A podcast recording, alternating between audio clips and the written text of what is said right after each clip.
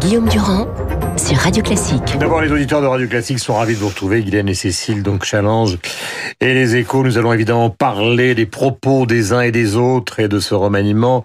Mais il faudrait quand même pas oublier ce énième week-end avec des contrôles de police partout dans Paris. Euh, ça devient tellement habituel, cette, euh, comment peut-on dire, cette restitution hebdomadaire à la fois de la colère et en même temps de la surveillance. On finit par s'habituer à quelque chose qui est Guylaine, normalement totalement invraisemblable, enfin, qui n'existe dans aucun pays du monde. Et c'est pas fini. C'est ça le pire. Oui, parce qu'Éric Drouet a dit que ça allait le durer pendant tout le mois d'avril. Bon, tout le mois d'avril et le mois de mai, et le mois de juin, ça va peut-être un peu s'arrêter l'été, mais comme ils s'invitent maintenant entre eux pour les vacances, ils vont refaire des petits clubs et ils vont se retrouver. Mmh. Ils adorent ça et ils emmerdent tout le monde. Euh, ils continuent sur leur euh, sur leur enfin sur leur euh, centre de hmm. Facebook, etc., à dire qu'ils veulent la révolution. Euh, on ne sait pas laquelle. Ça ne, ça ne se terminera pas parce qu'il n'y a pas d'issue, il n'y a pas de leader, il n'y a pas de, de doctrine. Euh, c'est une accumulation de râleurs. On a quand même remarqué, parce que évidemment, comme hmm. je suis une petite souris, je vais souvent voir hmm. ce qui s'y passe. Qu'est-ce que j'ai vu? Des pancartes du DAL, des pancartes d'Oxfam, des pancartes du... Ah oui, tout le monde s'y met, oui. Non, non, mais c'est quand même des mouvements qui sont proches de la, enfin, de l'extrême gauche qui sont dans cette affaire-là. Bien sûr, mais en même temps... tranquillement dans Paris. Mais en même temps, ils se mettent pas tellement en avant. Il y en a aucun. Je veux dire, on, pourrait imaginer que parmi ces, dealers, euh, ces leaders, ces hmm. dealers, ces leaders de gauche ou d'extrême gauche, hmm. euh, il y en a un qui sorte et qui, qui, qui, qui exprime la colère collective. Il y en a pas un. Il y en a pas un. Euh... vous croyez à la fin ou c'est une déambulation perpétuelle? une Pour moi, c'est une déambulation qui va durer et les Parisiens n'osent pas se plaindre parce que euh, ils sont ils sont ils sont déjà euh, montrés du doigt comme des euh, privilégiés et donc ils ont mauvaise conscience et ils osent pas râler parce qu'ils ont un contrôle de police alors que les gamins de de, de banlieue en ont régulièrement eux aussi. Moi, je pense même que ça peut se détériorer parce qu'il y a un grand rendez-vous. Cécile Cornudet. Qui sont en train de fixer autour du 20 avril, au moment de, où Emmanuel Macron donnera ses, ses conclusions du grand débat. Si le grand débat, si les, les mesures qu'il en tire sont décevantes, eh bien, ça peut revenir euh, très fort. Euh, parce que c'est vrai que là, c'était un peu des extrémistes qui restaient euh, dans la rue avec leur violence, etc. Mais si une majorité de Français recommence, comme au début, à soutenir un mouvement de gilets jaunes larges qui s'estiment maltraités du point de vue fiscal et social, euh, bah ça, ça peut devenir très fort. Je ait vu Gérald Darmanin sur France Inter il y a quelques instants, donc ce qui va nous permettre euh, de poursuivre notre conversation sur le style du pouvoir qui, dit-il, doit évoluer? S'il y a bien un acte 2 du quinquennat du président de la République, au-delà des mesures très importantes mm. que vous attendez, il y a sans doute un style de gouvernement euh, qu'il faut euh, changer, peut-être plus à l'écoute, euh, plus attentionné, plutôt qu'à dire tout le temps il faut faire de la pédagogie. Faire de la pédagogie, au moment, ça veut dire aux gens, vous n'avez pas compris ce qu'on vous a dit. Je pense que les gens, ils ont bien compris ce qu'on leur a dit, simplement ils ont dit non. Et moi qui suis issu d'un milieu populaire, dans une ville populaire, je crois qu'il faut qu'on écoute un peu plus et qu'on arrête de faire des injonctions. Vous n'avez pas compris ce qu'on a dit, les gens ont compris, ils ont dit non. Donc quand même, Darmanin, il est dans une... Enfin, c'est c'est à la fois quand même un ministre du gouvernement qui a l'air de considérer que le pouvoir s'y prend mal, quoi. En tout cas, il, met beaucoup l'accent sur la méthode, comme s'il préparait les esprits à ce qu'il n'y ait pas de réponse sur le fond. Et donc ça, c'est un peu le grand risque de cette sortie du grand débat. Est-ce que c'est juste des réponses institutionnelles et de, démocratie participative, ou est-ce qu'il y a des euh, réponses mm. sur l'économie, le fiscal et le social? Est-ce que vous considérez, Guylaine, c'est un papier du Parisien donc euh, du week-end dernier, que le président de la République est rincé au bord du burn-out. On parle de solitude? La presse de ce matin considère qu'il ne s'entoure que de proches euh, avec le remaniement qu'on vient d'évoquer avec Sinbeth Diaye, Amélie de Montchalin et Cédrico. Enfin, est-ce que cette thèse, est-ce que ce ne sont que des rumeurs euh, qui valent ce que valent les rumeurs, ou est-ce qu'il y a vraiment quelque chose de, de plus problématique, c'est-à-dire d'un pouvoir totalement essoufflé sur le plan politique? Rien ne vient étayer la thèse du burn-out. Je pense que en décembre, euh, c'était beaucoup plus dur au début euh, de la crise des gelées jaunes qu'aujourd'hui.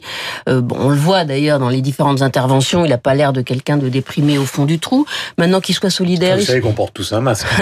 oui, mais bon, c'est vrai qu'il c'est quelqu'un de, très intelligent, de, de, très conceptuel, et il est persuadé qu'il sait où il va. Le problème, c'est que les Français ne savent pas où il va, ne comprennent pas où il va.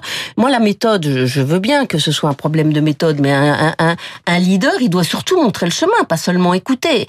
Et là, il a un problème parce que euh, sa, fameuse conceptualisation de l'émancipation qu'on voit dans le bouquin euh, qu'a écrit Émilien sur le progressisme, bon, c'est pas très simple à comprendre, ça n'a pas de racines, ça n'a pas euh, d'étoffe dans le pays. Il a un problème politique, c'est-à-dire que c'est quelqu'un qui est hors sol. Mm. Et euh, on voit très bien avec le remaniement, puisqu'on a Amélie de Montchalin qui est HEC, euh, euh, qui a été dans le business, qui est pro qui était pro Juppé, et puis on a euh, Sidbeth Nidiam qui était euh, de à l'UNEF, au PS, proche de voilà, proche de Strauss-Kahn. Donc on, on, on, voit bien que il, il a il a du mal à à, créer une cohérence politique. Mhm. Et donc, vous avez un soutien dans les moments difficiles de votre peuple. Vous avez une collectivité quand vous avez travaillé pendant des années dans le même parti. Il y a un compagnonnage, que ce soit au PS mhm. ou, LUE, ou, ou, chez les gaullistes, on disait ils chassaient en meute.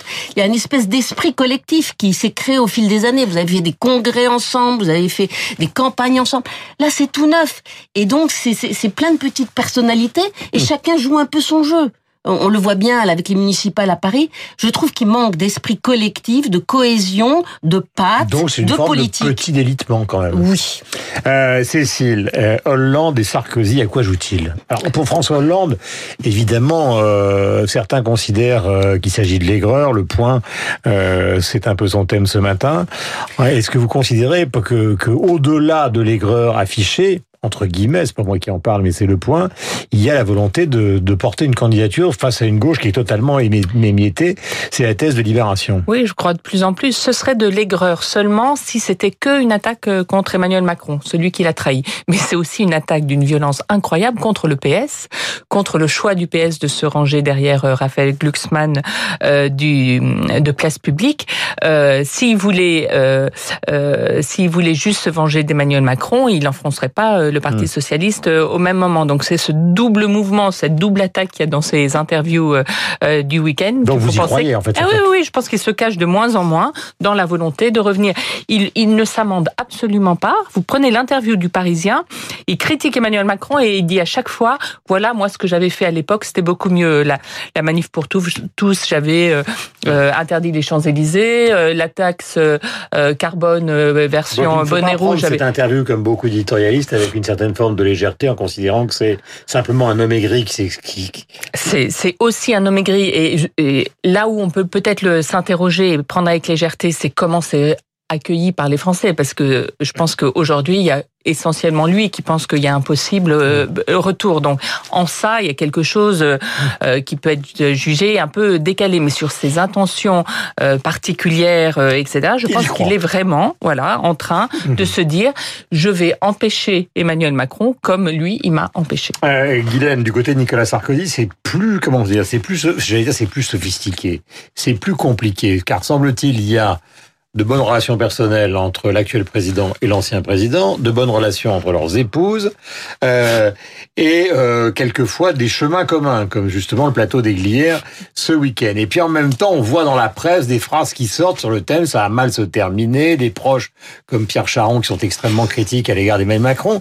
Donc c'est une sorte de, je dis pas de double langage, mais... Euh, c'est-à-dire que on, on, voit bien que Nicolas, lui, bah, on voit bien que Nicolas Sarkozy ne peut pas espérer revenir dans le dans la politique, notamment euh, à cause de ses affaires. Il a beau faire reculer les procès à, à, à, à force de recours, euh, un jour il sera rattrapé par ça et c'est oui, difficile. Mais il laisse dire, il faut que la droite s'y prépare. Oui, oui, oui. Donc l'autre va mais, mais non, mais je termine. Ce qu'il aime, Sarkozy, c'est exister. Il y a le, le livre que vient de sortir euh, Ludovic Vigone qui est très amusant pour ça euh, qui est notamment sur les relations entre Darmanin et, Nicolas Sarkozy, un ancien président. Vous voyez, avec Valéry Giscard d'Estaing, euh, tous ces anciens présidents qui ont été au centre de tout mhm. aiment exister. Et voilà. Et Macron le fait exister. Macron, son intérêt, c'est juste de diviser un peu plus la droite et de qu'elle recolle pas les morceaux. Parce que si la droite recollait les morceaux, regardez à Paris, Dati plus Bournazel, elle serait en tête dans les sondages.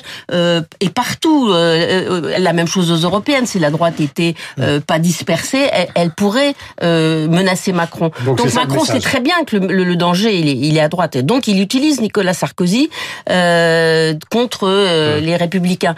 Maintenant, Nicolas Sarkozy, euh, voilà, il joue un peu son, son, son ego. Je trouve, il y a, je trouve pas qu'il y ait un dessin politique très marqué. Pas pour lui, mais pour la droite. Non, il pense, et il pense qu'une partie de, des Français pense, c'est que dans la situation actuelle, Emmanuel Macron est sans doute le meilleur. Quand on voit euh, les autres et quand on se compare, on trouve qu'on n'est pas si mauvais, qu'on a quand même une croissance qui fonctionne, on a un chômage qui baisse. Euh, il faut pas non plus voir tout en noir. Et, euh, si la situation politique se délite, c'est qu'elle est quand même très fraîche. Euh, voilà. Et attendons. Et que pour Nicolas Sarkozy, sans doute que Emmanuel Macron, oui, est mieux que Laurent Wauquiez. En même temps, je pense que de moins en moins, il croit à l'effacement du clivage gauche-droite. Là, il a un problème personnel avec Laurent Wauquiez, mais il y a des proches de Frédéric Pechnard à lui qui sont dans la liste pour les européennes de LR. Plus ça va, plus il a l'air quand même euh, de penser que la droite doit se reconstruire et a quelque chose à jouer pour l'avenir. Pour l'avenir. Il est 8h54 minutes. Merci d'être venus toutes les deux. Euh, ce matin sur l'antenne de Radio Classique, nous avons rendez-vous avec le flash de 9h, puis après avec la surprise